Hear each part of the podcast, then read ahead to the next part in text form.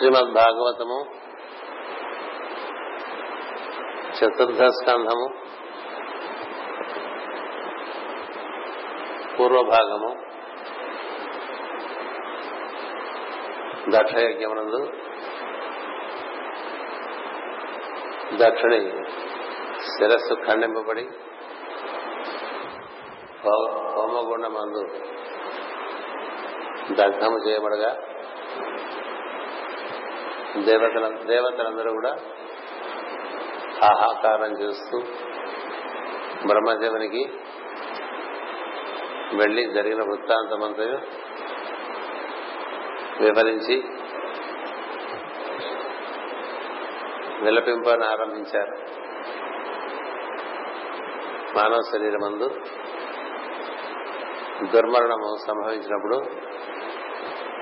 దేవతా ప్రజలకు కూడా కొంత శోకమనిచేటువంటి సందర్భము ఆ రహస్యములు మనం వివరించుకోవడం జరిగింది.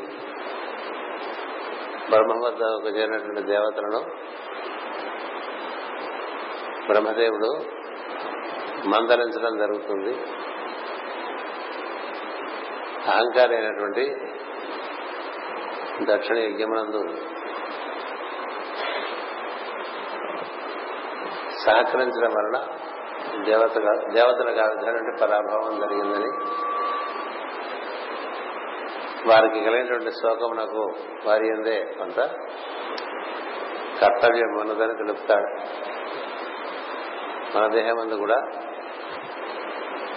ధర్మమును విసర్జించి ఆ ధర్మమును ఆశ్రయించి జీవిస్తున్నప్పుడు లోపల ఉండేటువంటి దేవత ప్రజ్ఞలు మరణం వరకు సహకరిస్తూనే ఉంటాయి కాస్త కూస్తో. సహకరించిన ప్రజ్ఞలకు అధర్మం యొక్క బాధ బాగా తగులుతూ ఉంటుంది.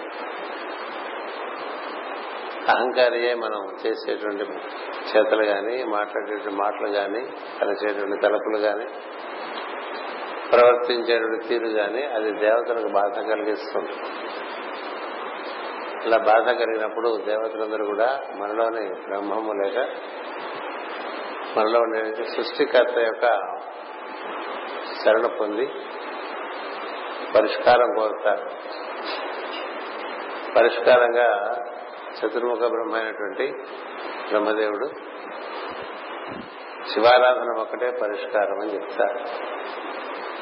ఏం శివుని విస్మర విస్మరించి చేసినటువంటి యజ్ఞము కాక కనుక ఆత్మను విస్మరించినటువంటి అహంకారం చేసినటువంటి యజ్ఞం కనుక అలాంటి యజ్ఞమునందు దేవతలకు పరాభావం తప్పదని కొంత బాధ కొంత శోకము తప్పదని ఇలాంటి బాధ శోకము మనకి సోకినప్పుడు మనం కూడా చేయవలసినటువంటిది ఏంటంటే శివారాధన అని చెప్పి మనకి ఇక్కడ పరిష్కారం చూపిస్తా.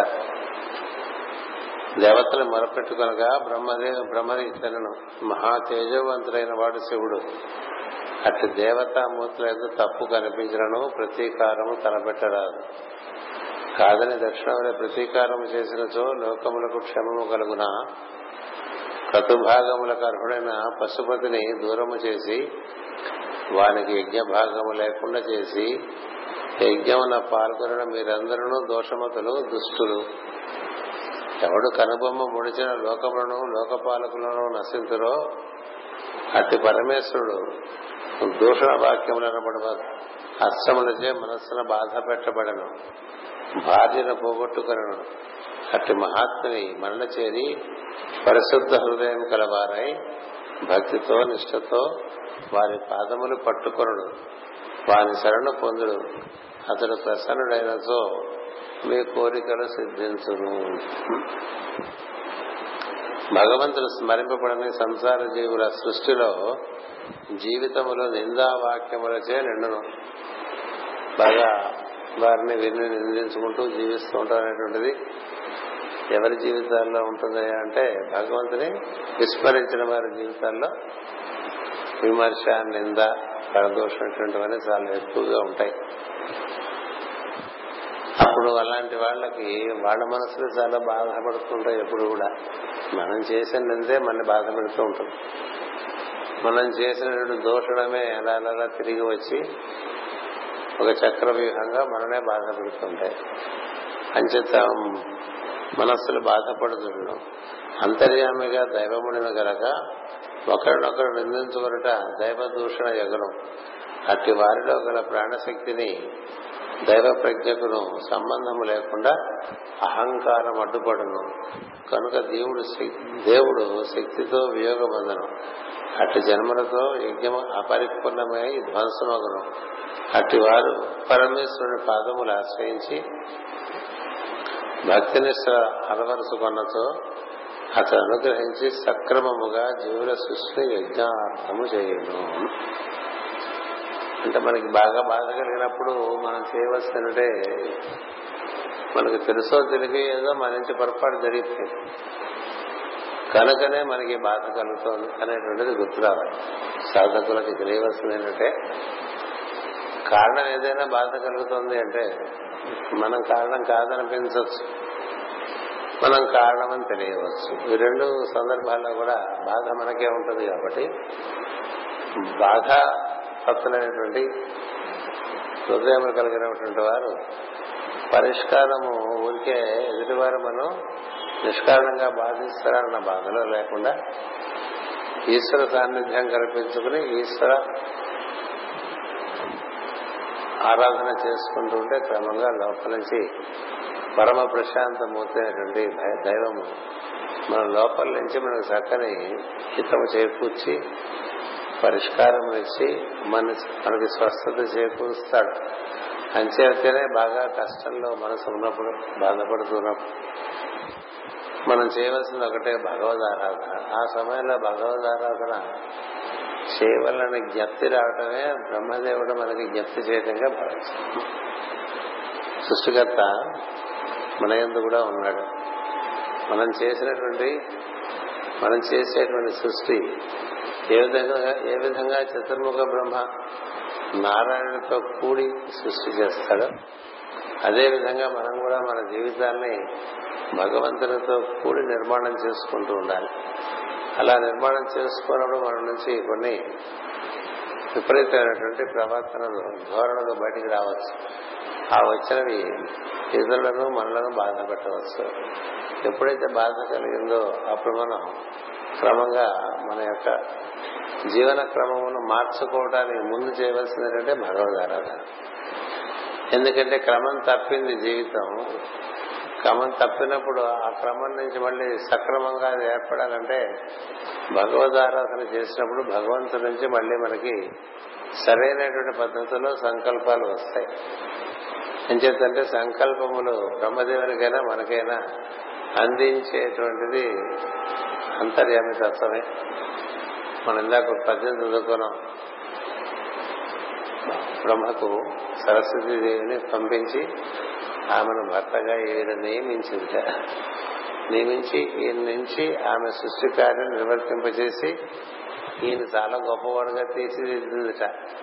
అంచేత మనం చాలా శ్రేష్ఠులుగా తీర్చిదిద్దబడాలంటే మనలో కలిగేటువంటి భావముల వలన మనం శ్రేష్ఠులుగా తీర్చిదిద్దబడతాం. కలిగే భావములు మనం కలిగించుకునేవి కాదు అవి కలుగుతాయి. అది సవ్యంగా కలగటాన్నే అది కలిగే చోటనే మనం దైవం అని చెప్తూ ఉంటాం అంచేత ప్రస్తుతము కొంత వ్యాకులమైనటువంటి మనస్సులకు మళ్ళా ప్రశాంతత పరిశుద్ధత కలగవాలంటే మళ్ళీ మనం బాగా పశ్చాత్తప్తులమై ఆరాధన చేయాలి. ఏవో తప్పులు చేస్తూనే ఉంటాం కదా చతుర్ముఖ బ్రహ్మయే తప్పు చేశాడు. కాబట్టి మనం తప్పులు చేయమనేటువంటి ప్రశ్న లేదు. సృష్టిలో సృష్టికి మూలమైనటువంటి సృష్టికర్తయే పొరపాట్లు చేయడం జరిగింది. అలాంటప్పుడు మనం పొరపాట్లు చేయం అని అనుకోవడం చాలా అహంకారం. మనం ఎప్పుడు తప్పు చేయం అనుకోవడం చాలా అహంకారం. ఏ తప్పు చేయకపోతే ఎన్ని బాధలు ఎందుకు కలుగుతూ ఉన్నాయి అని తెలియాలి కదా. రకరకాలుగా శరీరం గాని ఇంద్రియములు గాని మనస్సు గాని పరిశ్రమలు కానీ బాధిస్తూ ఉన్నప్పుడు మనం ఏం తప్పు చేయకపోతే మనం ఎందుకు బాధిస్తాం? కదా? కాబట్టి బాధించడం జరుగుతున్నప్పుడు మన నుండి ఏదో పొరపాటు జరిగింది అని తెలియాలి. ఆ పొరపాటు తెలిసి జరిగిందా తెలియక జరిగిందా అనేది ప్రశ్నగా. తెలియక పిల్లవాడు అలా దీపం జ్యోతి అందు వేలు పెడితే కాలుతుంది తెలియకే పెట్టాడు. వాడు తెలియదు కదా అయినా కాలుస్తావా అని అంటానికి ఏం లేదు అగ్ని. ఇది ధర్మం. అంటే తెలియక చేసినా తెలియకపోయి తెలిసి చేసినా దాని నుంచి కలగవలసిన బాధ కలుగుతుంది విద్యుత్ ఆ ప్లగ్ ఉంది కదా అందులో వేలు పెట్టామనుకోండి తెలిసి పెట్టా తెలియక పెట్టా షాక్ ధర్మం. అంచేత సృష్టి ధర్మం మనకి చాలా అతీతంగా ఉంటుంది అది అందరి అందు ఒకే విధంగా ప్రవర్తిస్తూ ఉంటుంది. మనకు బాధ కలిగేదిట అంటే దానికి పరిష్కారం ఒకటే. మరొక మారి ఈశ్వరారాధన. ఈశ్వరారాధన అంటే సమస్తమునకు మూలమైనటువంటి వాడు అని అర్థం. ఈశ్వరుడు అంటే శివుడు అని అట్లా పెట్టుకోబోతాను నేను ఎప్పుడు చెప్తూ ఉంటా ఒకే ఒక తత్వం. అది ఒక్కొక్కసారి పరమశివుడు గాను మరొకసారి మహావిష్ణువు గాను మరొకసారి బ్రహ్మదేవుడు గాను అష్టదిక్పాలకులుగాను నవగ్రహములుగాను నవగ్రహములు సూర్యాది నవగ్రహములు గాను దేవేంద్రాది అష్టదిక్కులుగాను అశ్వన్యాది నక్షత్రాది మండలములుగాను ఎన్నో రకాలుగా అదే ఏర్పడి ఉన్నది. ఏర్పడి ఉన్న ఒక్కటి సత్యము దాని నుంచి ఏర్పడినవన్నీ కూడా వాటికి కొంతకాలం ఉండిపోతూ ఉంటాయి. వాటికి తాత్కాలికమైనటువంటి అస్తిత్వమే తప్ప శాశ్వతమైనటువంటి అస్తిత్వం లేదు. అంచేత నామరూపాత్మకము అయినటువంటి సృష్టి అందు వస్తువే సత్యం. వస్తువు అంటే ఉన్నది అని అర్థం. మనం పెద్దానికి కొన్ని రూపాలు కొన్ని రూపాలు ఏర్పడంగానే కొన్ని వాటి కొన్ని నామాలు ఏర్పాటు చేస్తూ ఉంటాం. ఆ రూపమునకు ఆ నామమునకు ఒక గుణం ఉంటుంది. ఈ నామమునకు ఈ రూపమునకు ఈ గుణమునకు మూలమైనటువంటిది ఒకటి దాని ఎందు ఎప్పుడు ఉంటుంది. నాలుగవది అతురీయంగా ఆ నాలుగవది కారణంగానే ఈ రూపనామములు గుణభేదం చేత ఏర్పడినాయి అని తెలిసి ఆ నాలుగవ దాన్ని దర్శనం చేస్తూ ఉంటే దైవాన్ని దర్శనం చేసుకున్నట్టు దానికి ఏదో పేరు పెట్టుకుంటే తప్పులేదు కానీ పేరు పెట్టుకుంటే మన మనసు ఆ పేరుకే పరిమితం అయిపోతుంది. దానికి ఏదైనా ఒక రూపం పెట్టుకుంటే ఆ రూపంలోకే మనం పరిమితం అయిపోయి మనం కొంచెం సంకుచితం అవుతుంటాం మతాలు అట్లాగే పుడతాయి. అలాగే వాటికి కొన్ని గుణములే మనం ఆపాదించుకుని ఈ గుణములనే ఆరాధిస్తాననుకోవడానికి అనంతమైనటువంటి గుణములు కలిగి ఉంటాయి దానికి ఉన్న గుణములు మనం ఎన్నలేము దానికి ఉన్నటువంటి రూపములు మనం ఎన్నలేము దానికి ఉన్నటువంటి నామములు మనం ఎన్నలేము. అంత అతీతమైన తత్వము ఈ మూడింటి ద్వారా వ్యక్తమవుతుంటది. గుణము రూపము నామము.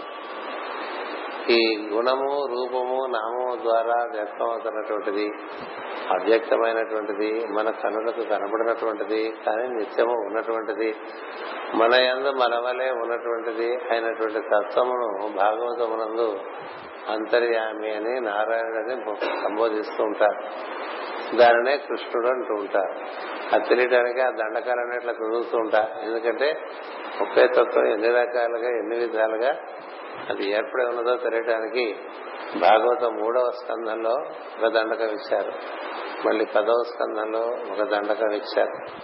ఈ రెండు దండకాలు ప్రధానంగా మనం చదువుకుంటున్న ఉద్దేశం అది.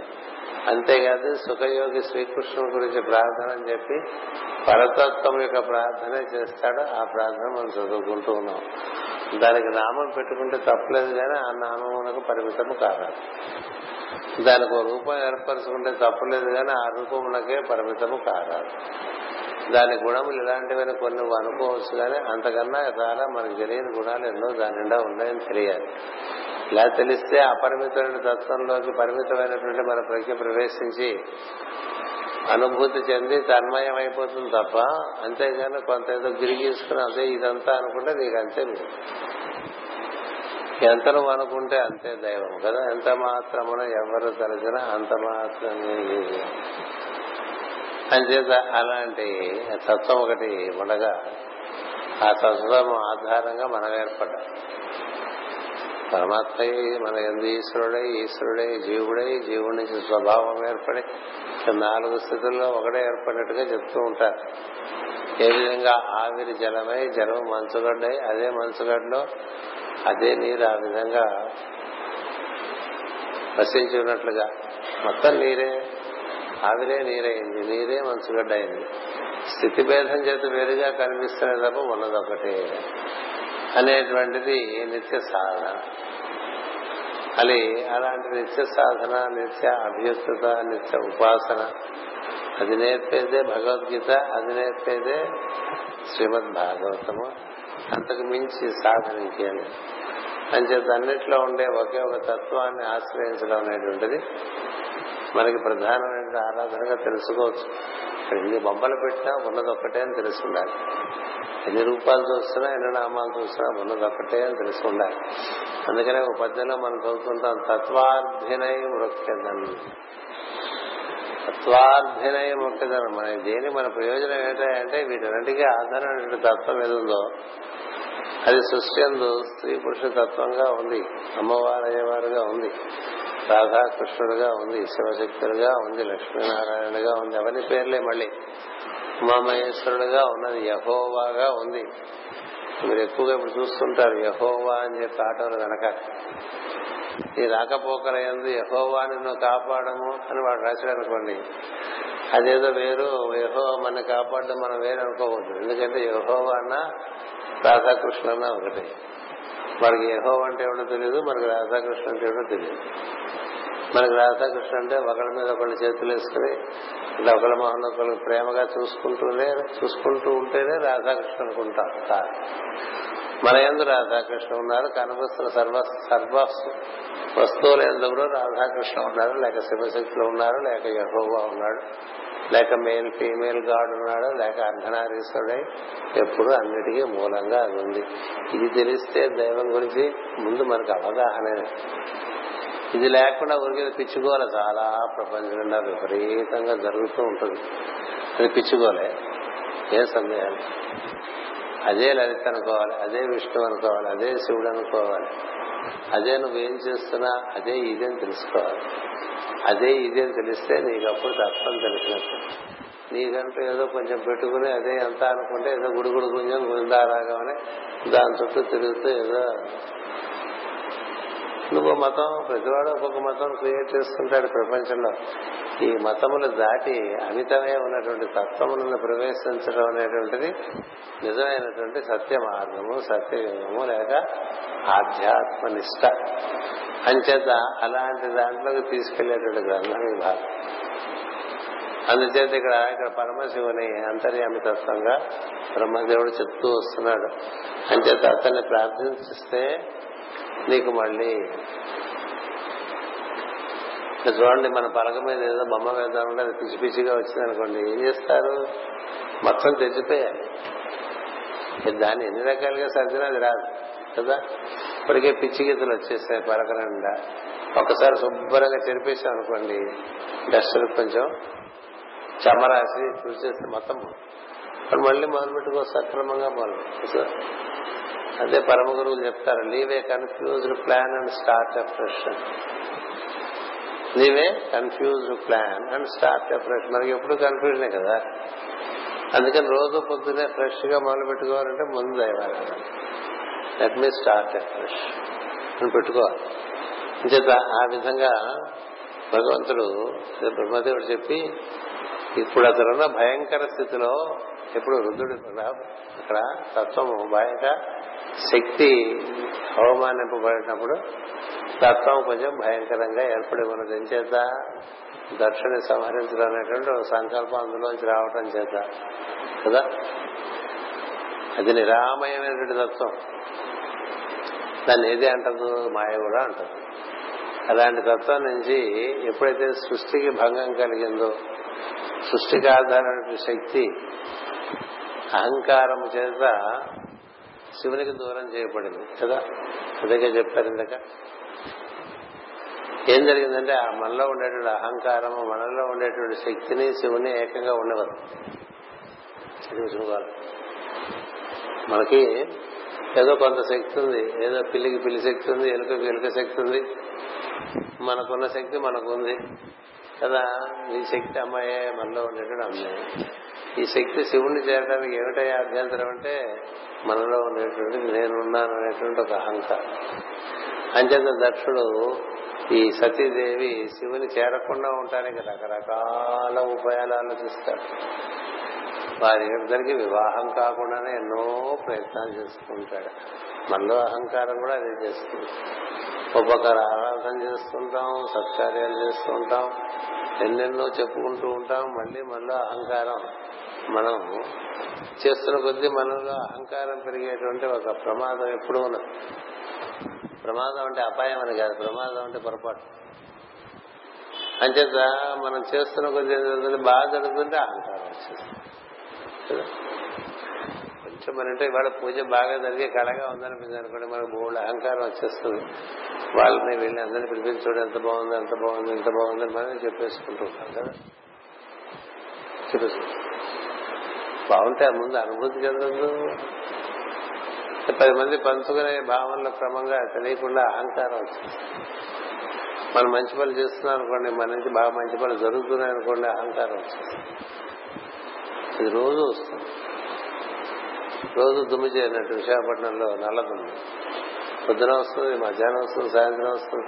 మూడు సార్లు జరుగుతున్నా మళ్ళీ వస్తుంటుంది అలాగే అహంకారం కూడా కాస్త ఒక పని బాగా జరుగుతూ వచ్చేస్తుంది. దాన్ని మాటి మాటికి మాటి మాటికి మాటి మాటికి తుడుచుకుంటూ ఉండాలి. అది తుడుచుకోకపోతే ఇంకా నెమ్మదిగా పెరుగుతుంది. పరిశుద్ధ హృదయము అంటే ఎక్కడి నుంచి వస్తుంది? నిర్మలమైన మనస్సు పరిశుద్ధ హృదయం ఇది అంటూ ఉంటాం కదా పరిశుద్ధ జీవనము. అలా అంటున్నప్పుడే మనకు చాలా స్టైల్గా అంటుంది అహంకారం కదా? ఏ క్లీన్ లైఫ్ అనగానే అహంకారం అసలు కదా? అది వినయం అనేది సహజంగా లేనటువంటిది అహంకారం. దానికి సహజంగా లేదు నేర్చుకోవాలి. వినయం నేర్చుకోవాలంటే అదేదో నక్క వినయాలండి వినయం కాదు. నీకు నువ్వు బాగుపడాలనేటువంటి ఒక భావన బాగా తప్పనగా నీలో ఉంటే నేను బాగుపడి అతడికి నేను పనిముట్టుగా బతకాలంటే అది బతుకుతుంటే కూడా వచ్చేస్తుంటుంది అహంకారం. బ్రహ్మదేవుడికి వచ్చేస్తుంది. అందుకని ప్రతినిత్యం కడుక్కుంటూ ఉండాలి. అలాంటిది దక్షుడు బాగా అహంకరించాడు కదా. అహంకరించి శక్తి శివుని చేరకుండా నాన్న తంటాలు పడ్డాడు. అయినప్పటికీ శక్తి శివుని చేరింది. చేరిన తర్వాత ఈ శక్తికి సంసారంతో సంబంధం ఎక్కువ కదా. అమ్మవారికి అమ్మ ఇంట్లో తల్లికే ఏదని సంసారం అంతా తల్లి ఉంది దులుపుపోతూ ఉంటాడు. సంసారం అంతా తల్లే కదా పిల్ల జల్ల.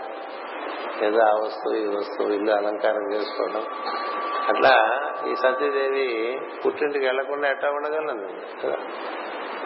కదా ఆడవారికి పుట్టిల్లు ఎలాగా ఉంటుంది? ఎలా ఉంటుందంటే మన స్వభావము మన మనది మనది అనుకునే దాని చుట్టూ ఎట్లా తిరుగుతూ ఉంటుందో అలా తిరుగుతూ ఉంటుంది దాని చుట్టూ. మంది అనుకునే దాని చుట్టూ. దాని యొక్క స్వభావం అది. అందుకని శివుడు వెళ్తే బాధపడతావు పరాభవింపబడతావు అని అనుకున్నా అని చెప్పినప్పటికీ కూడా వెళ్ళి అవమానింపబడి అక్కడ దేహం దగ్ధం చేసుకుని అటు శివుడికి కాక ఇటు సృష్టికి కాక అయిపోయింది అక్కడ తమాషా నా ఘర్కా నా ఘాట్కా అంటూ ఉంటారు హిందీలో. అంచేత ఇక్కడ లేడు అక్కడ ఎక్కడ అయిపోయింది. అయిపోయేసరికి ఏమైంది? సృష్టికి బాధ వచ్చింది. ఇక పరమేశ్వరుడు తనతో ఎప్పుడు విడిపడనటువంటి శక్తి తన్ను తాను పశ్చాత్తాపం చెందేటువంటి సందర్భంగా దూరంగా ఎలా ఉంటుంది? అన్ని రకాలుగా భ్రష్టం భ్రష్టత్వం కలిగించేది అహంకారం. ఇది ప్రతి జీవుల్లో జరిగే కదా దక్షుడు మనలోని అహంకారం సృష్టిలో అహంకార ప్రజ్ఞ పుట్టడమును ఈ దక్ష ప్రజాపతి ప్రవేశము మనకి రెండింటినీ అందిస్తూ ఉంటారు సంకేత పరంగా. అంచేత మనలో నిత్యం మనం నమహ అనేటువంటిది చాలా ముఖ్యం ముఖ్యమైన మంత్రం ఏంటంటే పొద్దునే లేగానే లేవగానే ఓం నమ. కదిలించిన మంత్రం అది శంకరాచార్య వరించిన మంత్రం. ఓం నమ. అంటే ఉన్నది ఓం. నా మహా నేను లేదు అదే నేనుగా ఉన్నా. లేదు సోహం అతడే నేనుగా ఉన్నాడు. అలా లేవాలి తప్ప మనంగా లేచామంటే గాడిద లేచినట్టే నేను పార్వతి కుమార్ నిద్రలేచాను అనుకుంటే అది వెళ్ళటం వెళ్ళటమే మనం లూప్ లైన్లో వెళ్ళిపోతుంటాం అంచేత మనకి ఓం నమ అదే మనకి మన గురు పరంపర. నమస్కారం. నమ. అన్నిట్లో కూడా నమ నమ నమ నమో. నారాయణాయ నమ శివాయ నమ. నేను లేదు. It is it exist as me అతడే నేనుగా ఉన్నాను. నేనున్నాను అనుకున్నావో హంసపాదం. మొదట అడిగే తప్పుగా పడుతుంది అంచేత ఇక్కడ ఇతడు చెప్తున్నాడు ఇప్పుడు అతనున్న భయంకర స్థితిలో వారిని సమీపించడానికి భయము కలుగును రాదు ఒకటి గుర్తు పెట్టుకోండి అంతర్యామి ఎందు ఏమీ ఉండదు. ఎప్పుడో నిర్మలాకాశంలాగా ఉంటుంది. ఆ సందర్భానికి అది ఎర్రగా కనబడదు కానీ ఎప్పుడు ఎర్రగా ఉండదు. కదా ఆ సంఘటన అయిపోయింది. ఎర్రగా ఉండే సంఘటన. ఆకాశం ఎర్రగానే ఉంటుంది నీలంగానే ఉంటుంది తెల్లగానే ఉంటుంది. రకరకాల రంగులు కనిపిస్తుంటాయి అందులో. బంగారు కాంతిలో ఉంటుంది. అంచేత అది ఎప్పుడు అట్లా ఉంటుంది అనుకోకూడదు. వారిని చేరుటకు ఉపాయం చెప్పమందురా వినుడు. నాకు గాని ఇంద్రునకు గాని మునులకు గాని మీకు గాని ఆ మహాత్ముని రూపం యొక్క పరిమితి తెలియదు. రూపం లేని వాడికి పరిమితి రూపం ఉంటే పరిమితి. అందుకనే భగవంతుని నామాలో అరూపుడు అనేటువంటి నామం అవుతుంది. అరూపి. అరూపి. అరూప రూపం అంటూ ఉంటారు. అరూప రూపం అంటే లింగం. అంటే అది రూపంగా ఉన్నట్టు కాదు లేనట్టు కాదు. అది లింగం. నిరాకారం అంటే? నిరాకారుడు నిరంజనుడు. అంచేత పరిమితి తెలియదు. వాని బలపరాక్రములు కూర్చి మనకు అంత పట్టు విషయం కాదు. ఇంతమంది బలపరాక్రములుగా అతనే ఉంటాడు. ఇతర దేహదారులకు మొదలే అంతుపట్టడు. అతడు సర్వస్వతంత్రుడు. వారిని గూర్చి ఉపాయము చెప్పు. సామర్థ్యం ఎవరికి ఉన్నది? అతడు భక్త పరాధీనుడు శరణాగత రక్షకుడు అను సత్యము. ఎట్టి పరిస్థితుల్లోనైనా సత్యమే అతడు భక్త పరాధీనుడు శరణాగత రక్షకుడు. దాని ఎందు నీకు ఆ విశ్వాసం ఉండాలి తప్ప రక్షణ అనేటువంటిది ఇప్పుడు దాని ఎందు విశ్వాసం ఉండాలి తప్ప నీ భక్తిని బట్టి అతను ఎప్పుడు ప్రతి ప్రతిస్పందిస్తూనే ఉంటాడు. కనుక మనం ఆలోచింపగా ఇంకా డిస్కషన్ ఉందన్నాడు ఎందుకంటే దేవతలందరూ డిస్కస్ చేద్దామని రాదగలరు ఎందుకంటే ప్రతివాడికి కాస్త కాస్త తెలుసు కదా. ఈ మునులకి దేవతలకి ఋషులకి అందరూ భంగపడ్డారు కదా. అందరికీ కొంచెం కొంచెం తెలుసు. అంటే ఇప్పుడు ఇంకా డిస్కషన్ పెట్టకుండా చెప్పాడు. సముద్రుడికి చాలా తెలుసు వెళ్ళలేదు మొదలు పెడితే టాపిక్ ఓపెన్ చేస్తే అందరూ మాట్లాడేస్తారు. చాలా కాస్త తెలిసి తెలియకుండా. చేసింది ఏదో పని అయిపోయింది ముందు చెప్పేశాడు. చేసింది అజ్ఞానమైనటువంటి కార్యం. కాబట్టి పశ్చాత్తాపం మొదటి కర్తవ్యము ఆరాధన రెండవ కర్తవ్యము. అంచేత మళ్ళీ వేరే ఆలోచించగా వారిని సమీపించడమే తగిన పని. అని పలికి చతుర్ముఖుడు దేవతలతో పితృగణములతో ప్రజాపతులతో కూడి కైలాస పర్వతమును సమీపించను సంసార మాస్టర్గా వివరణిస్తున్నారు. సంసారబద్ధులైన జీవులకు కూడా దేహము నా దేవతలు పితృగణములు ప్రజాపతులు మునులు ఉందరు. వీళ్ళందరినీ మన సృష్టి క్రమంలో మనలో ఎట్లా ఉంటారో చెప్పుకున్నాం. ప్రజాపతులు ఎలా అంతా వ్యాప్తి ఉంటారు? ఏ ముని ఎక్కడ ఉంటాడో కూడా చెప్పుకున్నాం. అంతేకాదు పితృగణములు కూడా ఎక్కడ ఉంటారో చెప్పుకున్నాం. కానీ ఆ దేహములలో వారు అనుభవించినది ఈశ్వరులకు స్థానము లేని యజ్ఞము. ఈ దేహంలో ఉన్న కూడా మన ఇప్పుడు ఈ దేహం మన దేహం కదా అనుకుంటాం. మన ప్రకారం ఈ దేహం నడుస్తూ ఉంటుంది కదా. ఇందులో ప్రజలందరూ కూడా అహంకారమునకు అధీనంలో ఉన్నట్టుగా దక్షిణకు అధీనంలో ఉండిపోయారు వీళ్ళంతా దక్షిణకు అధీనంలో ఉండనటువంటి వారందరూ కూడా ముందే అసలు వెళ్ళిపోయారు. దధీచ్యాదిగా ఉండే మునులు ముందే వెళ్ళిపోతారు. వశిష్టాది మునులు ముందే వెళ్ళిపోతారు. కొంతమంది వెళ్ళిపోతారు. ఎందుకంటే ఇక్కడ అశివమైనటువంటి యజ్ఞం జరుగుతుంది కాబట్టి ఇందులో నేను పాల్గొన్నాను. అందుకని బాగా పటాటోపంగా అహంకారంగా పెద్ద పెద్ద దైవ కార్యాలు జరుగుతున్నాయి అనుకోండి అలాంటి చోటికి మనం వెళ్ళకూడదు. ఎందుకంటే అక్కడ అక్కడ శివుడి బొమ్మ ఎంత ఉంటుంది మన బొమ్మ ఎంత ఉంటుంది. ఇది శివారాధన అని పేరు పెడతాము. లేకపోతే రామనవమి అంటాము. రామనవమి చేసేవాడి బొమ్మ పెద్ద ఉంటుంది రాముడి బొమ్మ చిన్న. కదా? చూస్తుంటాం కదా. స్థానిక నాయకుడు బొమ్మ పెద్దగా పెట్టుకుని దేశ నాయకుడు బొమ్మ వాడి బాస్ ఉంటాడు. వాడి మూల అక్కడ అక్కడ అక్కడ అక్కడ అదేంటి వాడు అహంకార కిషన్ అసలు ఎవడు పెద్దవాడు? వీడికన్నా రాష్ట్ర నాయకుడు రాష్ట్ర నాయకుడు దేశ నాయకుడు పెద్దవాడు కదా? అలాగే ఇప్పుడు నువ్వు శివ ఆరాధన శివరాత్రి చేస్తున్నావు. ఎవరి బొమ్మ ప్రస్ఫుటంగా ఉండాలి? నీ బొమ్మ ఎంత ఉండాలి? నువ్వు వడం ఎంత నీలాంటి అనవుడు కోట అను కోట్లు ఉన్నాయి. అసలు నీ బొమ్మ ఏంటి? వాడి బొమ్మ పెట్టచ్చు కదా? నీ బొమ్మ కూడా. పెట్టావు. ఎంత పెట్టావు? నీ బొమ్మ ఎంత ఉంటుంది?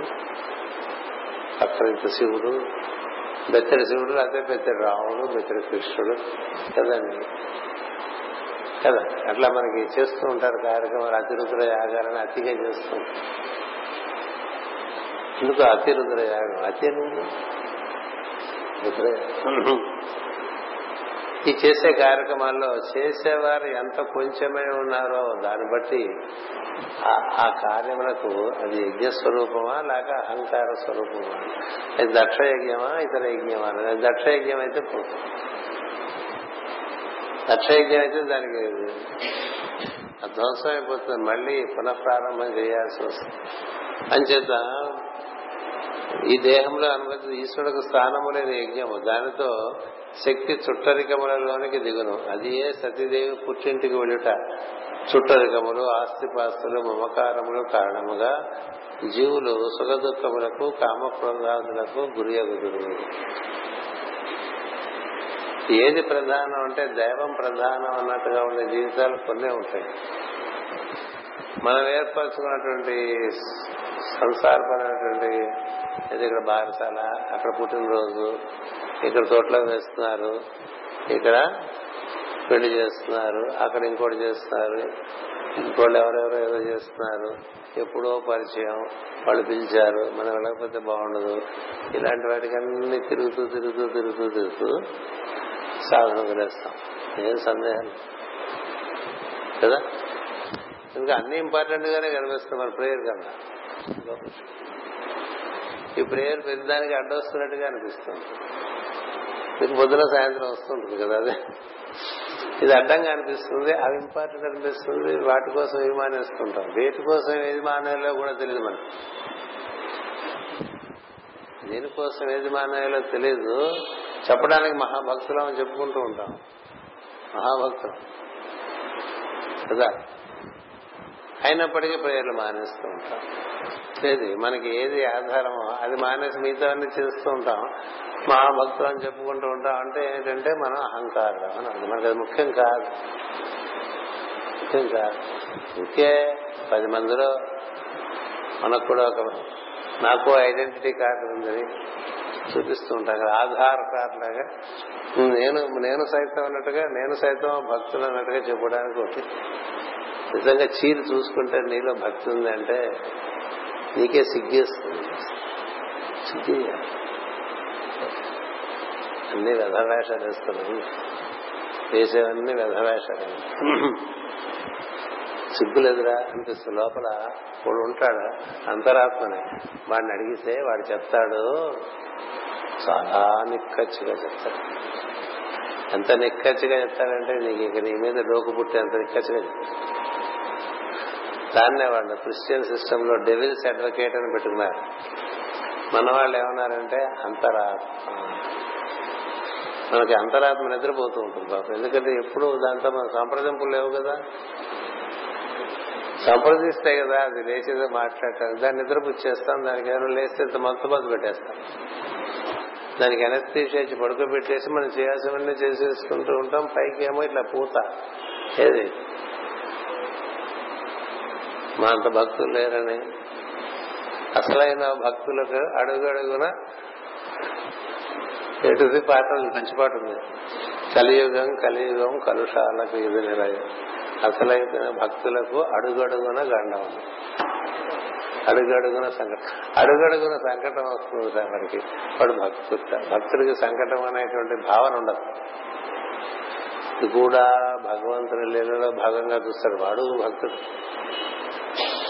అంచేత ఇక్కడ ఏం జరుగుతుందంటే పెద్దానికి అన్ని వదిలేసేయడం అట్లా వెళ్ళింది. మనం మన రిప్రజెంటేటివ్ వాడు ఇక్కడ సతీదేవి వెళ్ళింది. స్వభావం కదా కోపతాపాదులతో వియోగం వినియోగం చేయబడి శక్తి అవమానింపబడను దేహములను విడిచిపెట్టను. అజ్ఞానులలో మృత్యు సమయంలో శక్తి దేహమును విడుచు మార్గము జ్ఞానులలో యోగ మార్గమున ఊర్ధముగా శక్తి ప్రయాణము చేయ మార్గము ఒకే విధముగా నుండును అన్నిట్లో కూడా శక్తి వెళ్ళిపోయే మార్గం శివుడి దగ్గరికి వెళ్ళిపోతుంది. కానీ ఏం జరిగిందంటే ఒకడికి బాధ కలుగుతుంది ఇంకోటికి బాధ కలుగుతుంది. ఎందుకంటే వీడు కూడా దాంతో పాటు జోడి శక్తితో జోడించుకుని వెళ్ళిపోతాడు. అది కుండలిని ఊర్ధముఖమై బ్రహ్మస్థానం బ్రహ్మము అంటే సహస్రారము చేరుట అని చెప్తారు. అలా ముందుగానే మనం రోజు మనం చేసేటువంటి ధ్యానముల ద్వారా అలా చేరటం అలవాటు అయిపోయిన వాడికి ఆ రోడ్ అలవాటు అయిపోతుంది ఆ మార్గం అలవాటు అయిపోతుంది అదే మార్గంలో వెళ్ళిపోతాడు ఆ విషయం మన గురు పూర్ణిమ సందర్భంగా చెప్పుకున్నాం. ఆయన చేత అలా అలవాటైన వాడికి ఇబ్బంది లేదు. అలా అలవాటు కాని వాడికి ఇలా శక్తి వెళ్ళిపోయి ప్రాణాలు వెళ్ళిపోతుంటే సత్యంత పని అయిపోతుంది. నానా బాధలు లోపల రెండు దేవతలు కూడా పొందుతుంటారు. రెండు సందర్భములు ఎందరూ మూలాధారాది గ్రంథులు విడిపోవుట శక్తి సహస్రారం నుండి శివుని చేరట ఒకే విధముగా నుండును.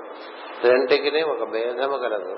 సంసార జీవులలో శక్తి వెడలిపోయినప్పుడు మృత్యు ఆసన్న మగను దేహ వ్యూహములు ధ్వంసము చేయబడను. అదే దక్ష దక్షయజ్ఞ దక్షాధ్వర ధ్వంసము.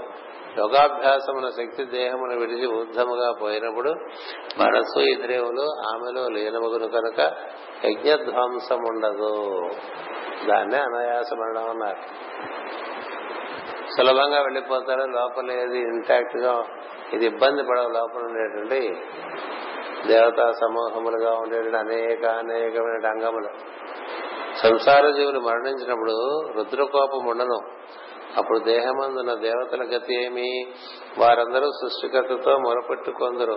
అనగా దేహము విడిచి బ్రహ్మలోకము చేరుదురు.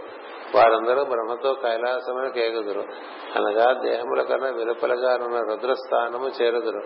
అందు పరమేశ్వరుడు వారిని అనుగ్రహించుటయు మళ్ళా సృష్టి యజ్ఞములకు పంపుటయు తాను వారికి దాక్షిణ్య రూపమున దక్షిణామూర్తి అయి సకల విద్యా స్వరూపై యజ్ఞమున ఆవిర్భావము కొనుటయు జరుగును.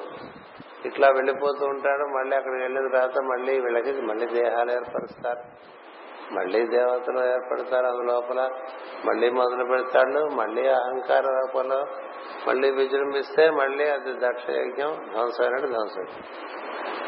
ఏదో రోజు దక్షిణామూర్తి స్వరూపుడైనటువంటి భగవంతుడి యొక్క ఆశ్రయం చేరితే అది చెప్తారు. ముందు చెప్పేది మాస్టర్ గారు బ్రాకెట్లో ముందుగా చెప్పేశారు.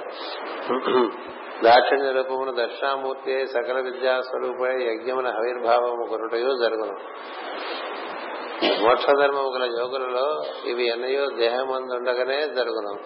వీరభద్రుడు యజ్ఞధ్వంసకాండయు ఉండవు వారి శరీరములోని దేవతలు పరమేశ్వరునకు ఆహ్వానము లేని యజ్ఞమునకు పోరు. అట్టివారు తామున్న దేహమున దేవుని దర్శించుటయే సేవించుటయే కైలాసమును దర్శించుట. ఇదివరకు ఎప్పుడో చదువుకున్న గుర్తుండే ముందు అలా చెప్పాను నేను తప్ప ఇక్కడ మాస్టర్ గారు రాశారు. ఏమని? అహంకారంతో జరుగుతున్నటువంటి కార్యక్రమం నమస్కారం. ఏం చేద్దా? అక్కడికి వెళ్తే నీకు ఆనందం కలగదు దివ్యస్పర్శ కలగదు. ఎందుకంటే తమదైనటువంటి తాండవం ఎక్కువ ఉంటుంది. భగవంతుని యొక్క ఆవిష్కరణ తక్కువ నువ్వు ప్రసంగం చేస్తున్నాం అనుకోండి అందులో ఊరికే మనకుండే పాండిత్యాన్ని ఊరికే అలా బాగా చిమ్మేస్తూ ఎదుటి వాళ్ళకి నేను ఎదుటి వాళ్ళని చూడండి చెప్పుకునే పద్ధతి ఒకటి ఉంటుంది. ఇలా భగవంతుని ఆవిష్కరింపజేయటం అనేది పద్ధతి. ఆవిష్కర భగవంతుని ఆవిష్కరింపజేయాలంటే నువ్వు భగవంతునితో కూడి ఉండాలి. కూడి ఉండి నీవే నిన్ను ఆవిష్కరింపజేసుకో అని చెప్పాలి. అంతేగా నేను ఆవిష్కరించేస్తాను భగవంతుని అంటే చాలా. అది పెద్ద జోక్ అయిపోయింది. చాలా పెద్ద జోక్. పురకాలం. పురకాలం అంటే ఇప్పుడు ద్వాపరయుగం త్రేతాయుగం కాదు. అంటే ఓ పదిహేను వేల క్రితం మన గురుత్వలకు ఒక మహాపండితుని ఆహ్వానించడానికి వచ్చి ప్రసంగం చేయమని ప్రార్థన చేశాం. అంటే నేను ఒకరిని పంపించాను పంపించేలా మీరు వచ్చి మీకు తోచినటువంటి విషయాన్ని చక్కగా ప్రసంగం చేసి మమ్మల్ని ఆనందింపజేయండి అని కోరాను. కోరితే ఆయన చాలా ఆనందించి నేను రాముడి గురించి చెప్పి రాముడిని అక్కడ రాముడిని అక్కడ ఆవిష్కరింపజేస్తా అలా సో వెళ్ళిన దూత నాకు వచ్చి మనవాడే అందరికీ తెలుసు కానీ పేర్లు వాడటం ఇస్తలేదు. ఆయన ఏదో రకంగా మాట్లాడారు సార్ అన్న ఏమన్నారంటే అసలు మీ పార్వతీ కుమార్ గారికి ఏమవుతుందని అడిగారు ముందు. అడిగితే ఆయనకి ఏమవుతుందో నాకు తెలియదు సార్ అని చెప్పాను. రెండోది ఇలా అన్నారు రాముడిని ఆవిష్కరిస్తాను. మంచి విషయం కదా. ఎవరైతే ఏంటి రాముడిని మనకు ఆవిష్కరింపజేస్తే అంతకన్నా కావాల్సింది కదా బాగుంది అనుకున్నాం సభ సభకు వచ్చాడు. మన గురు పూజ వేదిక ఒక అత్యద్భుతమైనటువంటి వేదిక. అక్కడ ఏం జరుగుతుందో ఎవరేం చెప్పలేరు. అంచేత వచ్చాడు కింద కూర్చున్నాడు పైన జరుగుతున్న కార్యక్రమం చూశాడు. ఆయన సరిగ్గా నిర్ణీత సమయంలో మనం పెద్దలు వచ్చినప్పుడు అతి ప్రసంగం ఉండదు కదా ఆ టైంకి వాళ్ళకి వేదిక ఇచ్చేస్తాం. వేదిక ఇచ్చేసాం. వేదిక ఇచ్చేసి కూర్చున్నాడు. కూర్చుని మాట్లాడదాం కూడా నోట్లోంచి నా మాట రాలే. మాట్లాడకపోతే కొంచెం మంచినీళ్ళు కావాలన్నాడు మంచినీళ్ళు ఇచ్చాం. మంచినీళ్ళు ఇస్తే మంచినీళ్ళు తాగాడు. ఏదో మొదలుపెట్టాడు కానీ నేను రావటం లేదు సరిగ్గా. అప్పుడు అన్నాడు మీరు వచ్చి పక్కన కూర్చోండి అని అడిగాడు నన్ను. మీరు వచ్చి పక్కన కూర్చున్నాడు ఏదో మాట్లాడాడు. ఏదో మాట్లాడాడు పాపం. కొంత మాట్లాడగలిగాడు మాటలన్నీ అయిపోయినాయి. అయిపోయిన తర్వాత గురు పూజ అయిపోయిన తర్వాత మా ఆఫీస్కి వచ్చాడు. నేను ఏమిటి అక్కడ ఏం మాట్లాడలేకపోయానన్నాడు? నేనేం మాట్లాడలేదు? ఆయన మాట్లాడలేకపోతే నేనేం చేయగలను? ఎందుకు చెప్తున్నానంటే మనం ఎవరో ఉంది భగవంతుని ఆవిష్కరింపజేయడానికి భవిష్ భగవంతుడు ఆవిష్కరింపబడాలనే ప్రార్థన చేసుకుంటే ఆయనకి ఇష్టమైతే మన అదృష్టం బట్టి వినేవాళ్ళ అదృష్టం బట్టే వాళ్ళు ఆవిష్కరింపబడతారు. కదా? ఎవరిని ఎప్పుడు ఎలా అనుగ్రహిస్తాడో భగవంతుడు నువ్వేలా నిర్ణయం చేస్తావు? అట్లాగే ఈ ఈ అహంకారం అనేటువంటిది చాలా పెద్ద సబ్జెక్ట్ చాలా మనకి ఇందులో దీనికి ఎవరు ఎక్సెప్షన్ లేదు. ఎవరు వాళ్ళే కడుక్కోవాలి ఇంకోటి కడగకూడదు నీకు అహంకారం ఉందా నేనంటే వాడు ఒప్పుకుంటాడు వాడు ఇంకా తా రాసుపోవలేదు వేస్తాడు. ఎవరికి వాళ్ళుగా నాకు అహంకారం ఉండే ఉంటుంది లేకపోతే ఎందుకు ఇలా ఉన్నాను అనుకో. కళ్ళు మూసుకుంటే దైవం కనపడాలి కదా నీకు అహంకారం లేకపోతే? చూసారు? ఇలా కళ్ళు మూసుకుని ఒకసారి ఓం అన్నా అయితే ఒక నామస్మరణ. ఒక్క ఒక్కసారే. భగవన్నామం ఒక్కసారి చెప్పుకోగానే లోపల నీకు ముందు ఒక ఆనందము అటు పైన వెలుగు అటు పైన తన్మయత్వం కలిగితే నీకు అహంకారం అనేటువంటి గుమ్మం లేదని అర్థం. కదా? అంతేగాని కళ్ళు మూసుకుంటే ఏవేవో కనిపిస్తున్నారు ఎప్పుడు కళ్ళు తిరుగుతారా భగవంతుడా అన్నట్టుగా ఉంటే ప్రార్థనలు మనం లేని స్థితి కలగాలి కదా. అంచేత వీడికి మళ్ళీ శివుడు దక్షిణామూర్తి అయి దాక్షిణ్య స్వరూపం అని చెప్పడానికే దక్షిణామూర్తి అంటారు. దక్షిణం తిరిగి దక్షిణ దిక్కు తిరిగి ప్రార్థన చేయకూడదని చెప్తుంది శాస్త్రం. కానీ దక్షిణామూర్తి యొక్క అనుగ్రహం కావాలంటే దక్షిణ దిక్కు చూస్తూ ప్రార్థన చేయాలి. ఎందుకంటే దక్షిణ దిక్కు గురించినటువంటి భయం నీకెందుకు? నీకు దక్షిణామూర్తి ఎందు విశ్వాసం ఉంటే. దక్షిణ దిక్కున యముడు ఉన్నాడు. యముడు ఎవరి భక్తుడు? ఈశ్వరుడు భక్తుడు.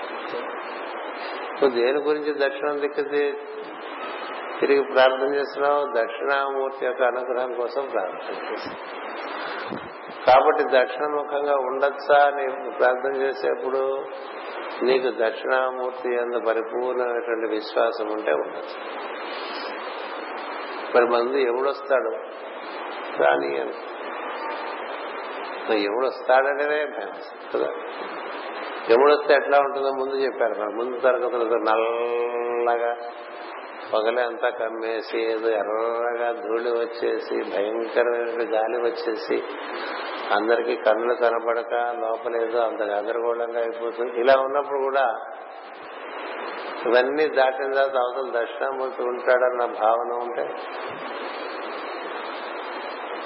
చీకటికి అవ్వల ఎవ్వండే కాకృతి వెలకు అతనినే సేవి ఇది అల్టిమేట్ నువ్వు గోల్ పెట్టుకున్నప్పుడు దారిలో వచ్చేవాడని అడిగారు వాడున్నాడు కదా అటుపక్క అని గుర్తుంటే ఇవేం చేయాలి వీటన్నిటికీ వెనకాల వాడున్నాడు అనుకుంటే ఇదేం చేయదండి. వీటిని చూసి ఊరికే బాధపడిపోతూ భయపడిపోతూ లేకపోతే ఆనందపడిపోతూ ఉంటే అక్కడ ఆగిపోతాం. సాగర మదనంలో కూడా ముందు హాలాహలం వచ్చింది. తర్వాత లక్ష్మీదేవి వస్తే ఎవరికో ఇచ్చేసారు చాలా వచ్చిన అందరూ తల ఒకటి పుచ్చేసుకున్నారు అమృతం ఎవరికి? అమృతం తాగిన దేవతలు కూడా ఆ తర్వాత రాక్షసులను భయపడటం మొదలుపెట్టారు. ఈ అమృతం విలువే ఉందని నాకు చెప్పండి. ఈ ప్రశ్న ఎప్పుడైనా పుట్టిందా మీకు? దేవతలకి అమృతం ఇచ్చారండి. ఏదో రకరకాల ట్రిక్కులు వేసి ఇచ్చేశారు. సత్యం. అయినప్పటికీ దేవతలకి అసలు భయం పోలేదండి. అలా అలా ఎక్కడ అప్రసంగం ఎవడో ఇస్తే పుచ్చుకున్న దాంట్లోకి భయాలు పోవు. నీలోంచి నీకు అనుకున్న మార్పు చెందినప్పుడు పోతాయి అంచేత శుక్రుడు అడుగుతాడు శివుణ్ణి ఇది జరిగిన మధురం అంతా కూడా సాగర మధురం అంతా నీ దృష్టిలో న్యాయంగానే జరిగిందంటావా? అని అడుగుతాడు. ఎందుకంటే ఒక్కడన్నా సత్యం మాట్లాడతాడా లేదా అని. ఎందుకంటే బ్రహ్మదేవుడు విష్ణు వీళ్ళంతా ఒక పాటలో చేరిపోయారు. ఒకడోడు వీటన్నిటికీ అతీతంగా ఒకడు ఉంటాడు. వాళ్ళు వెళ్ళి అడిగారు నువ్వు వచ్చావు? బాగుంది. ఏదో మేమంతా చచ్చిపోతామని విషయం నువ్వు తాగేశావు. నీ దారిని వెళ్ళిపోయి అక్కడెక్కడ కూర్చున్నావు నీ చూస్తున్నావు. మొత్తం చూసావు కదా ఇందులో వాటిని ఈజ్ జస్టిస్ అని అంటే అవన్నీ నీకు ఎందుకురా నీకేం కావాలి చెప్పాను ఎందుకలా అన్నాడు? ఈ అమృతం తాగిన వాళ్ళకి తదనుభూతి. ముఖ్యం తాగామన్న ఫీలింగ్ తప్ప. అంత అమృతం తాగిన ఇంద్రుడు ఇట్లా రావణుడు వచ్చినా భయపడ్డాడు కుంభకర్ణుడు వచ్చినా భయపడ్డాడు హిరణ్యసుడు వచ్చినా భయపడ్డాడు హిరణ్యాడు వచ్చినా ఎక్కడో రాక్షసు తపస్సు చేసుకున్నా ఆయన భయమే. ఎక్కడో ఋషి తపస్సు చేసుకుంటున్నా ఆయన భయం ఇంకా అమృగా అమృతం ఉందండి. అదేమే అమృతం? అదే అమృతం చెప్పండి? ఎప్పుడన్నా ఆలోచించారు కుక్క కోల తాగితే నీకు భయం ఉండదంటే తాగేసి నాకు భయం లేదనుకుంటే వెంటనే పిలి రాగానే భయపడ్డట్టు అంచేత కొన్ని కొన్ని మనం ఆలోచించుకుంటే మనకే తెలియదు ఇటువంటి అమృతాలు మనకు వద్దు అమృత స్వరూపుడైనటువంటి తత్వం ఉందే. దేని నుంచి అయితే అన్ని పుట్టినాయో పుట్టినవన్నీ అందులో పోతాయి నువ్వు కూడా. వాడి కోసం నువ్వు ఆరాధన చేస్తావు అనుకో అది దక్ష దక్ష దక్షిణామూర్తి. ఆయన దక్షిణామూర్తి అండి మనం దక్షిణం అండి. దక్షిణ సమర్థత కూడా లేదు మనకి. దక్షుడు చాలా సమర్థం ఆయన పంచభూతాలని అష్టదిక్పాలకుల్ని అందరినీ శాసించేటువంటి స్థితిలో ఉన్నటువంటి ప్రజాపతి అయినప్పటికీ మరి అహంకారం వల్ల అయిపోయాడు. అంచేత ఇవన్నీ ఏం జరుగుతుందంటే ఈ వీరభద్రుడు యజ్ఞధ్వంసం ఇవన్నీ మామూలుగా యోగ మార్గం ద్వారా లేక భక్తి మార్గం ద్వారా లేక జ్ఞాన మార్గం ద్వారా అని ఒకటే. మొదలు పెట్టడం కొంతమంది ఇటు నుంచి వచ్చారు కొంతమంది అటు నుంచి వచ్చారు కొంతమంది ఇంకో పక్క నుంచి వచ్చారు అందరూ రాధామాధం వచ్చారు అన్నట్టుగా మార్గాలన్నీ ఒకే ఒక చోటికి పోయే ఉన్నాయి. కేశవం ప్రతిగచ్చతని ఇలా చేరుకుని అమృతత్వం పొందిన వాళ్ళకి దేహంలోంచి బయటికి వెళ్తున్నప్పుడు ఏ బాధ ఉండదండి. ఎందుకని? వాళ్ళు చాలా సార్లు ఆ దారిలో వెళ్ళొచ్చినట్టు. అది దేహం ఉండగానే చేసుకోమన్నారు. అలా కాని వాళ్ళకి మొట్టమొదటిసారిగా వెళ్తున్నాం అనుకోండి అంతా అయోమయంగా ఉంటుంది. కదా? రకరకాల భయాలు బాధలు ఉంటాయి. మనమే అక్కడ తెలియని చోటికి వెళ్ళామనుకోండి ఏం తెలుసుకోకుండా. అక్కడ ఎలా ఉంది ఎటు వెళ్ళాలో తెలియదు ఏం చేయాలో తెలియదు ఇప్పుడు తెలియని వాడు తిరుపతి వెళ్తే ఈ దేవుడిని ఇక్కడికి వచ్చి చూడాలా? నా లోపల లేడా అనిపిస్తుంది అట్లా ఉంటుంది. ఈ దేవుణ్ణి ఇక్కడికి వచ్చి చూడాలా? నా లోపల లేడా అనిపిస్తుంది. తిరుపతి తెలియని వాడు వెళ్తే అదేమిటో చాలా ప్రొసీజర్స్ మయంగా ఉంటుంది. వీళ్ళు ఇంత వాడిని తిరగమంటారు వాడి వీళ్ళ చుట్టూ తిరగటమే సరిపోతుంది. అదే దేవుడి చుట్టూ వాళ్ళ చుట్టూ తిరగాలి అంతే. చివరికి లోపలికి వెళ్తే వాడు తోసేస్తాడు నువ్వు బయటకు వచ్చేస్తావు. చూసేసామంటారు ఓహో చూసేసామనుకో వచ్చేటాను అలా ఉంటుంది. అంచేత తెలియకుండా మోక్షం అంటే ఎట్లాగండి? ప్రతివాడు మోక్షం మోక్షం అంటాడు. మోక్షం అనగానే చాలా లోపల నుంచి రుద్రుడికి కోపం వస్తుంది. ఎవడనో మోక్షం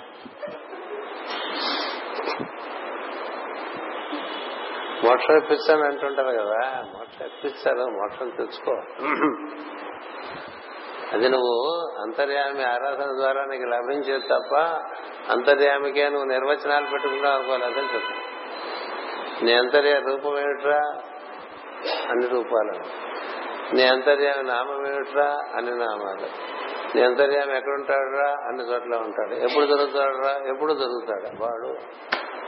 అలాంటి భక్తుల కోసం బాగా అలాంటి భక్తి నేర్పాలని మతాల్లోకి వెళ్ళిపోకుండా మనమంతా ఏది శైవమని అని వైష్ణవం అని గణపతిని అమ్మవారని సూర్యారాధనని మరొక ఆరాధనని పోలం పోలమ్మ అని ఇంకోటి ఏదో మనకి చాలా ఉన్నాయి కదా ఊరి నిండా ఉంటాయి. ఎల్లమ్మ పోలమ్మ పైడిమాంబ. వెళ్ళు అదే ఇదిగా ఉంది. అది గుర్తుపెట్టు. కళ్ళద్దనం. ఇందులో గొప్ప విషయం అంటే భగవత్ మార్గంలో నువ్వు చెట్టు మొక్కుతావా మొక్కు కోయం పడలేవు కానీ చెట్టు ఒక్కటే కాదు. చెట్టు కూడా ఎస్ పుట్టక మొక్కుతావా మొక్కు. పుట్ట కూడా. పక్షికి మొక్కుతా మొక్కు. పక్షి కూడా. పశువుకు మొక్కుతా మొక్కు. పక్షి కూడా. అన్ని పశువు కూడా. అన్ని కూడా తప్ప ఇదే అంటానికి వెళ్ళలేదు అది ఎంతో నాకు తెలియదు. లాంటి తత్వంలోకి ప్రవేశింప చేయాలని కృష్ణుని సంకల్పంగా ఈ భాగవతం వచ్చింది.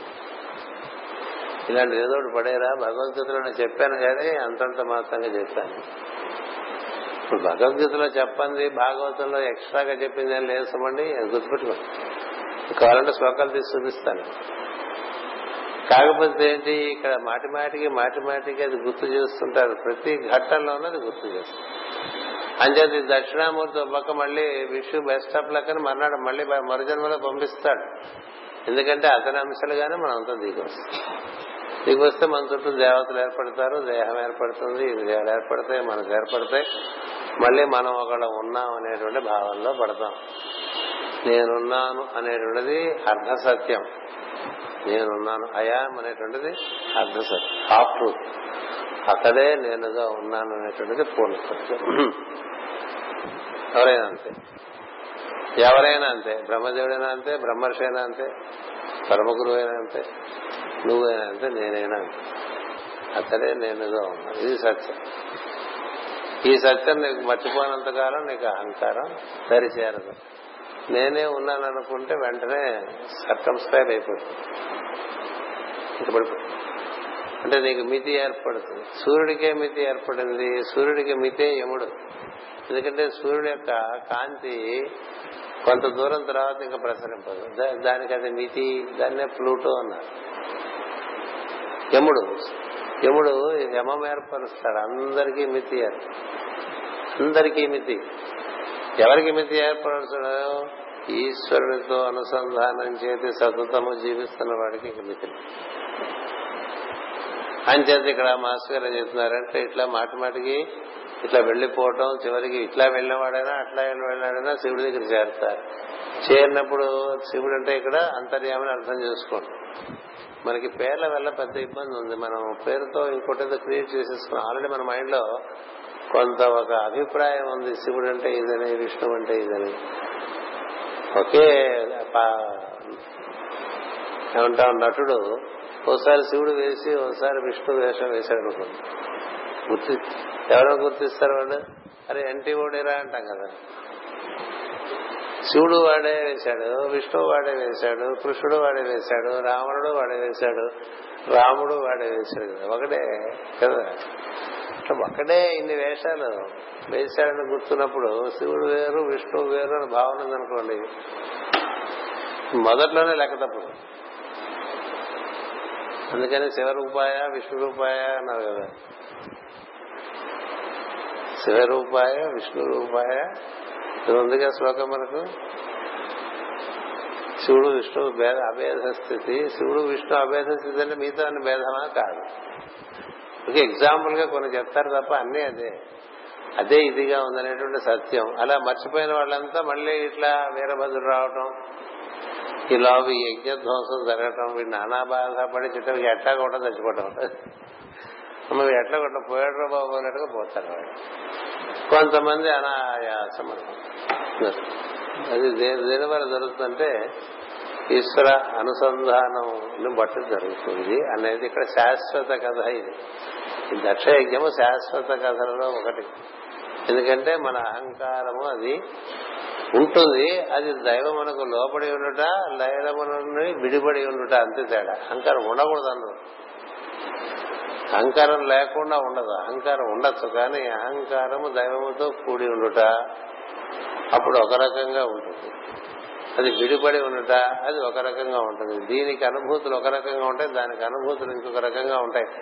దీనికి సావు ఉండదు దానికి సావు దాని బాధలు వీరభద్రుడు వీళ్ళందరూ రావటం ఈ పళ్ళు ఊడగొట్టడం పళ్ళు కనబడకపోవటం శివుడు పోవటం గడ్డాలు మీసాలు పీకేయటం అని చదువుకున్నాం కదా.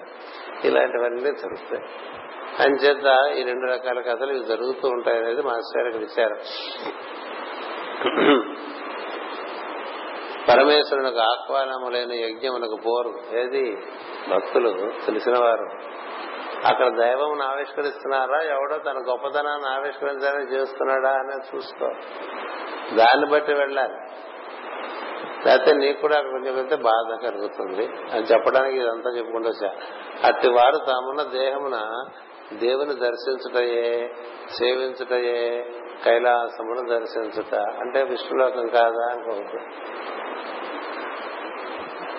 మన లోపల దైవాన్ని దర్శించుకోవడంలో ఉండే సుఖం. ఊరికి అక్కడికి ఇక్కడికి తిరిగి నానా భంగపడ్డాం అనుకోండి. ఏదో వాడు మనకి అన్ని చోట్ల ఇబ్బందులే కదా భారతదేశంలో. ట్రైన్ ఎక్కి దగ్గర నుంచి అన్ని ఇబ్బందులు. అక్కడేమో మనం అనుకుంటే ఏం జరగదు కదా. అందుకనే భారతదేశంలో తత్వం బాగా అవుతుంది. ఎందుకంటే నువ్వు అనుకున్నది ఏది జరగదు తెలుస్తుంది సద్భిన్నంగా ఉంటాయి కదా అన్ని. అలా ఉన్నప్పుడు నీకు ఎలా అనిపిస్తుంది? ఎందుకు వచ్చిన హాయిగా ఇంట్లో ఉండి దేవుడిని స్మరించుకోవచ్చు కదా. అందుకని కొంచెం తత్తిరిపిత్తిరిగా ఉండే చోటికి భగవద్భక్తులు వెళ్ళరు ఇంట్లో కూర్చొని ఆరాధన చేసుకుంటారని చెప్తున్నారు మాస్టర్ గారు అందలిత దేహమందరి సప్త ధాతువులే కైలాస పర్వతమందరి గైరకాది ధాతువులు. వారి దేహమున పుట్టించు వాగ్రూపాదులే భక్తులు ఒకరితో ఒకరు సంభాషించుకున్న సల్లాపాదులు. శ్వాసలే హంసలు గాన సంకీర్తనాదులే గంధర్వ కిన్నర కింపురుషాదులు. వారు అనుభవించు జ్ఞాన వైరాగ్య ఆనందమే వెండి కొండ. అట్టి దేహములలో దేవతలు దివ్య సుఖములతో విహరించుతుందరు దేవతలందరూ కైలాసము దర్శించిరి. అది భక్తజనులకు వికాసము కలిగించును. చాంచల్యము లేని ఐశ్వర్యము మంగళ చక్రములు గోచరించడం కిన్నర స్త్రీలు విలాసములుగా విహరించుచుండరి. సిద్ధులు గుహ్యకులు నివాసముండరి. వెండి వంటి కాంతి వైభవము వికసించు చూడాను లోపల చల్లగా కాంతి దర్శనమైంది. అప్పుడు నీవు పొందే అనుభూతి అంతా ఇక్కడ చెప్తారు. ఇప్పుడు ఈ పద్యంలో చెప్పింది ఏమైందంటే కైలాసాన్ని దర్శించడం అంటే మనలోంటి తెల్లటి గంత వెండి కొండ అంటాం కదా. అక్కడికి వెళ్తే కింద పెట్టాం కైలాసం. మౌంట్ కైలాస్ అని. అది దాని విస్తారమా ఒకటి పెట్టాం. విస్తారం అంటే దానికి కుడి ఎడమలుగా ఇంకా ఏముంటాయి కూడా అన్ని కలిపి ఒకటి పెట్టాం. ఎందుకంటే చూడంగానే జనరేటర్ అని చూస్తారులే? మౌంట్ కైలాస్ చూస్తారనే ఉద్దేశంతో. అది ఎప్పటి నుంచో ఆరు నెలల నుంచి ప్రయత్నం చేస్తే నేను తిరుపతి నుంచి వచ్చేసరికి రెడీ బాగా వచ్చింది. అది కొండ వెండి కొండ అంటే అక్కడికి వెళ్ళి మనం తవ్వుకు వచ్చేసి వెండి కంచాలు చేయించుకోవడానికి ఏముండదు కదా? అలాగే మన లోపల వెండి అది మన శుద్ధ చైతన్యం. చైతన్యం చాలా శుద్ధమై మనకి ఏ విధమైనటువంటి కల్మషములు లేనటువంటిది లోపల గోచరించినప్పుడు అది వెండి కొండలాగా. అలా లోపల శుద్ధ చైతన్యం శుద్ధ స్ఫటిక సంకాశం అంటుంది అలా చైతన్య స్వరూపం లోపల దర్శనం ఓ జ్యోతి బాగా నిండిపోయి అసలు మనల్ని ఎటు చూసినా అదే కనిపిస్తుంది చల్లగా. ఇకనే ఈయన వెండుకొండ మీద ఉంటే ఆయన పాల సముద్రంలో ఉండడంటాడు అది అంతే. ఇది తెల్లగానే ఉంటుంది. ఇది తెల్లగానే ఉంటుంది. కదా? అంచేత అప్పుడు నీకు అనుభూతి. ఆ అనుభూతి ఎక్కడి నుంచి ఎక్కడి వరకు ఉంటుందో చెప్పారు. చాంచల్యము లేని ఐశ్వర్యము. ఐశ్వర్యం అంటే ఈశ్వర సంపద అని అర్థం. ఈశ్వర సంపద అంటే ఈశ్వర సంపద అమ్మవారే. అది శుద్ధ చైతన్యం. అందుకనే భగవంతుని తెలు శివుని యొక్క తెలుపు రంగు తెలుపు అని చెప్తారు కదా? తెల్లటి తెలుపు ఆయన తెల్లటి కొండ మీద కూర్చుంటాడు. కదా? ఇంకా తెలుపుగా వీపుది పూసుకుంటూ ఉంటాడు. ఆయన వాహనం తెల్లటి నంది. కదా? అంతా తెలిపేది ఎట కనిపిస్తుంది? తెలుపులో తెలుపు కలిసిపోతే కనిపిస్తుందా? అంతా తెలిపానండి తెల్లటి మనిషి ఎక్కడ ఏమీ ఇంకేం కనబడదు. ఆయన నంది ఆయన వాహనం తెలుపుట ఆయన పూసుకునేటువంటి విభూతి తెలుపుట ఆయన కూర్చునే కొండ తెలుపుట. ఏంటంటే మీరు డిస్ట్రిబ్యూట్ చేసేటువంటి అంటే ఆ తెలుపు లోపల ఆ తెలుపుకు ఆధారంగా ఉండేవాడు ఉన్నాడని చెప్పడానికి అలా చెప్తారు. అది చూసినప్పుడు ఏం జరుగుతుందంటే మనకి చంచలత్వం ఉండదు. అలా కనిపిస్తే చూసారా అచలమైనటువంటి పద్ధతుల్లో మనకి ఆ కాంతి దర్శనం వస్తుంది. అప్పుడు మనమే ఉండం తన్మయం చెందిపోయి ఉంటాం.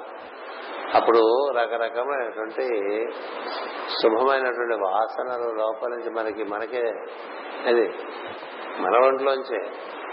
మనకి ఆశ్చర్యం కదా ఇది మా నా ఒంట్లో కూడా ఇలాంటి సుగంధ సుగంధం ఉందా అనిపిస్తుంది. సుగంధం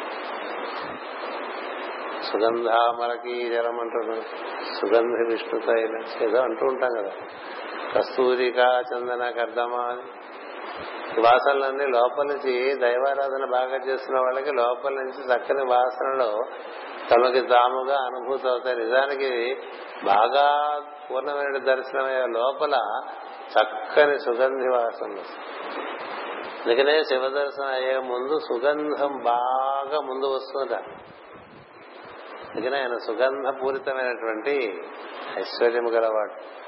అంచేతే సుగంధిం పుష్టివర్ధనం అని చదువుకుంటుంది ద్రౌపది దేవి కూడా సౌగంధి అని పేరు. సౌగంధి. ఆవిడ ఎక్కడ ఉంటే ఆ చుట్టుపక్కల ఎనిమిది యోజనాలు అంటే మనకి తెలియదు. ఎనిమిది కిలోమీటర్లు అనుకుందాం పోనీ. ఎనిమిది కిలోమీటర్ల రేడియస్లో అన్ని పక్కలకి సుగంధం ఉంటుందండి. ద్రౌపది ఎక్కడుందో తెలుసుకోవడం కష్టంగా ఉందండి కష్టం. సౌగంధి. ఎవరు వాళ్ళు? అంటే వారి యొక్క పుణ్య పవిత్రతకి చిహ్నం. శాత సీతాదేవి ఎలా ఉందని చెప్తారు రామాయణంలో. మనిషిలో పవిత్రత ఎప్పుడు వస్తుంది శుద్ధ చైతన్యంతో అనుభూ అనుసంధానం చెందినటువంటి వాడి నుంచి సుగంధ వాసనలు వస్తుంటాయి. మామూలుగా మన శరీరం దుర్గంధమైన వాసనలు వస్తాయనుకోండి ఇంకా చాలా మార్చుకోవాల్సి ఉంటుంది. పొద్దున్నేసుకున్న బట్టలకు మధ్యాహ్నం మనకే వాసన కొడుతున్నాయి అనుకోండి మనలో చాలా అపరిశుద్ధత చేరిపోయిందని అర్థం. యోగుల చెమట వాసన ఉండదు చూసాను ఒక పూర్ణ యోగి అతని శరీరం నుంచి వచ్చే చెమట వాసన ఉండదు. అతని శరీరం ముట్టుకుంటే అట్లా వేడిగాను ఉండదు ఇలా చల్లగాను ఉండదు ఒక అంటే స్పర్శ. అతను ఎప్పుడు సుగంధములు వెదజల్లుతుంటాడు అతని శరీరం వదిలేసిన తర్వాత కూడా ఒక ఇరవై నాలుగు గంటల సేపు ఆ శరీరం నుంచి సుగంధాలు బయటకు వస్తాయి. ఏడు తార్కాణం అంటే అతను ఎప్పుడు దివ్య దర్శనం చేస్తూ ఉండటం చేత ఆ శరీరానికి అలాంటి చక్కని అందం ఏర్పడింది. ఇలా మంగళ చిహ్నములు గోచరించారు. కిన్నర స్త్రీలు విలాసములుగా విహరించుతుండరి అంటే లోపలేవో కీర్తనలాగా వినిపిస్తుంది సిద్ధులు కనిపిస్తారు. సిద్ధులు కనిపిస్తారు. ఆ దివ్యలోకంలోకి నువ్వు ప్రవేశించినప్పుడు తెలుగు శుద్ధ చైతన్యంలోకి ఆ చైతన్యాన్ని అప్పటికే పొందిన వాళ్ళు ఉంటారు కదా వాళ్ళందరూ అప్పుడు కనిపిస్తారండి. ఇవన్నీ మామూలుగా కంఠం పైన నీ ప్రజ్ఞ ఉంటే జరిగే విషయాలు. నీ నీ ప్రజ్ఞ విశుద్ధి చక్రాన్ని దాటితే ఇలాంటివన్నీ కనిపిస్తాయి. లేకపోతే కనిపించవు. ఏవో మనకి ఊహల్లో వాళ్ళు వీళ్ళు చెప్పిన మనకు కనిపించినట్టుగా మనకి అంతకుముందు మెమరీలో ఉండేవి తెలియటం తప్ప అంతకుముందు మెమరీలో లేనివి మనం ఇన్ఫార్మ్ చేసుకున్నవి మనకి కనిపించవు.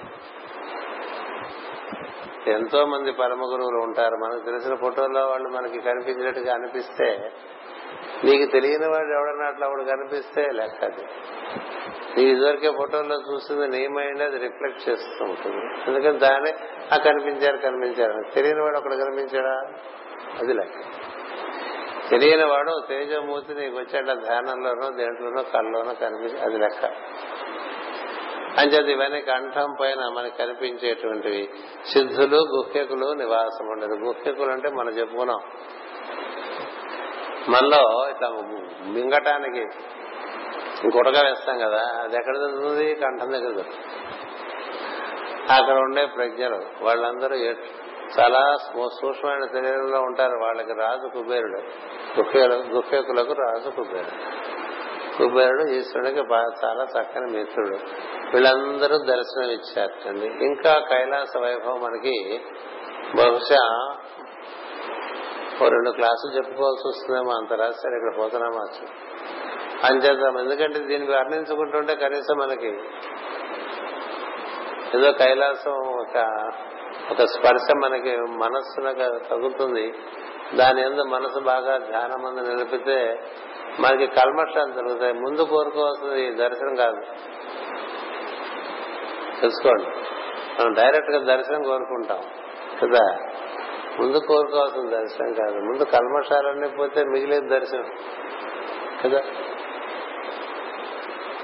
అంచేత ఈ కల్మషాలన్నీ వీటి స్మరించడం చేత విరిగిపోతాయి. అప్పుడు మిగిలే దర్శనం. అప్పుడు ఎలా ఉంటుందో ఇది రాశారు ఇక్కడ. అంచేత ఇది కైలాసం అనండి వైకుంఠం అనండి. మనకేం చెప్తారంటే భాగవతంలో వైకుంఠము పాలభాగమందు సత్యలోకము సహస్రారమందు కైలాసము శిఖయందు ఉన్నట్టుగా చెప్తారు భాగవతం. శిఖయందు కైలాసం. ఇక్కడ దీని బ్రహ్మకపాలం అంటారే ఇది సత్యలోకం. కాలభాగమందు వైకుంఠం అని ఈ మూడు వేరు కాదు ఒకటే.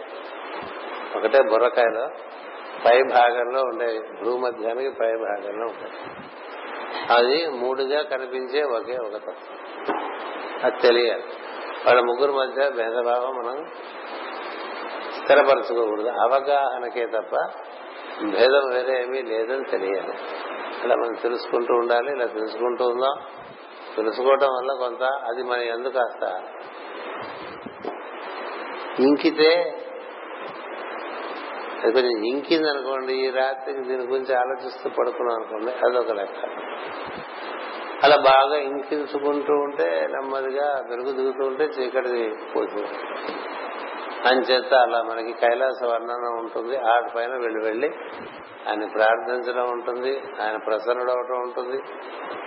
ఆయన ప్రసన్నుడు అయిన తర్వాత విష్ణుమూర్తి కూడా అక్కడికి వస్తాడు. ఇదంతా బాగానే ఉందా? లాండ్ ఆర్డర్తో సెట్ అయిందా? ఆయన శివుడు శాంతించాడు తెలిసినప్పుడు ఈయన వస్తాడు. వస్తే మళ్ళీ ఆయన కాసేపు కుడతారు ఆ తర్వాత దాన్ని వాళ్ళు వెళ్ళిపోతారు మళ్ళీ కథ మొదలైపోతుంది. ఆ తర్వాత ఇంకో కథలోకి వెళ్ళిపోతాం ధ్రువోపాఖ్యానం అని ఆ కథ నేను మీకు చెప్పను. ఎందుకంటే ఆ కథ నేను తొమ్మిది క్లాసులు. అది చాలా బాగా సిడీ ఉంది. అది మీకు వినేయాలి. నేను చెప్పను. నేను చెప్పింది చెప్పుకోవటం కానీ ఇంకో కథ చెప్పుకుంటాను. ఆ ధ్రువోపాఖ్యానం వినండి చాలా బాగుంటుంది.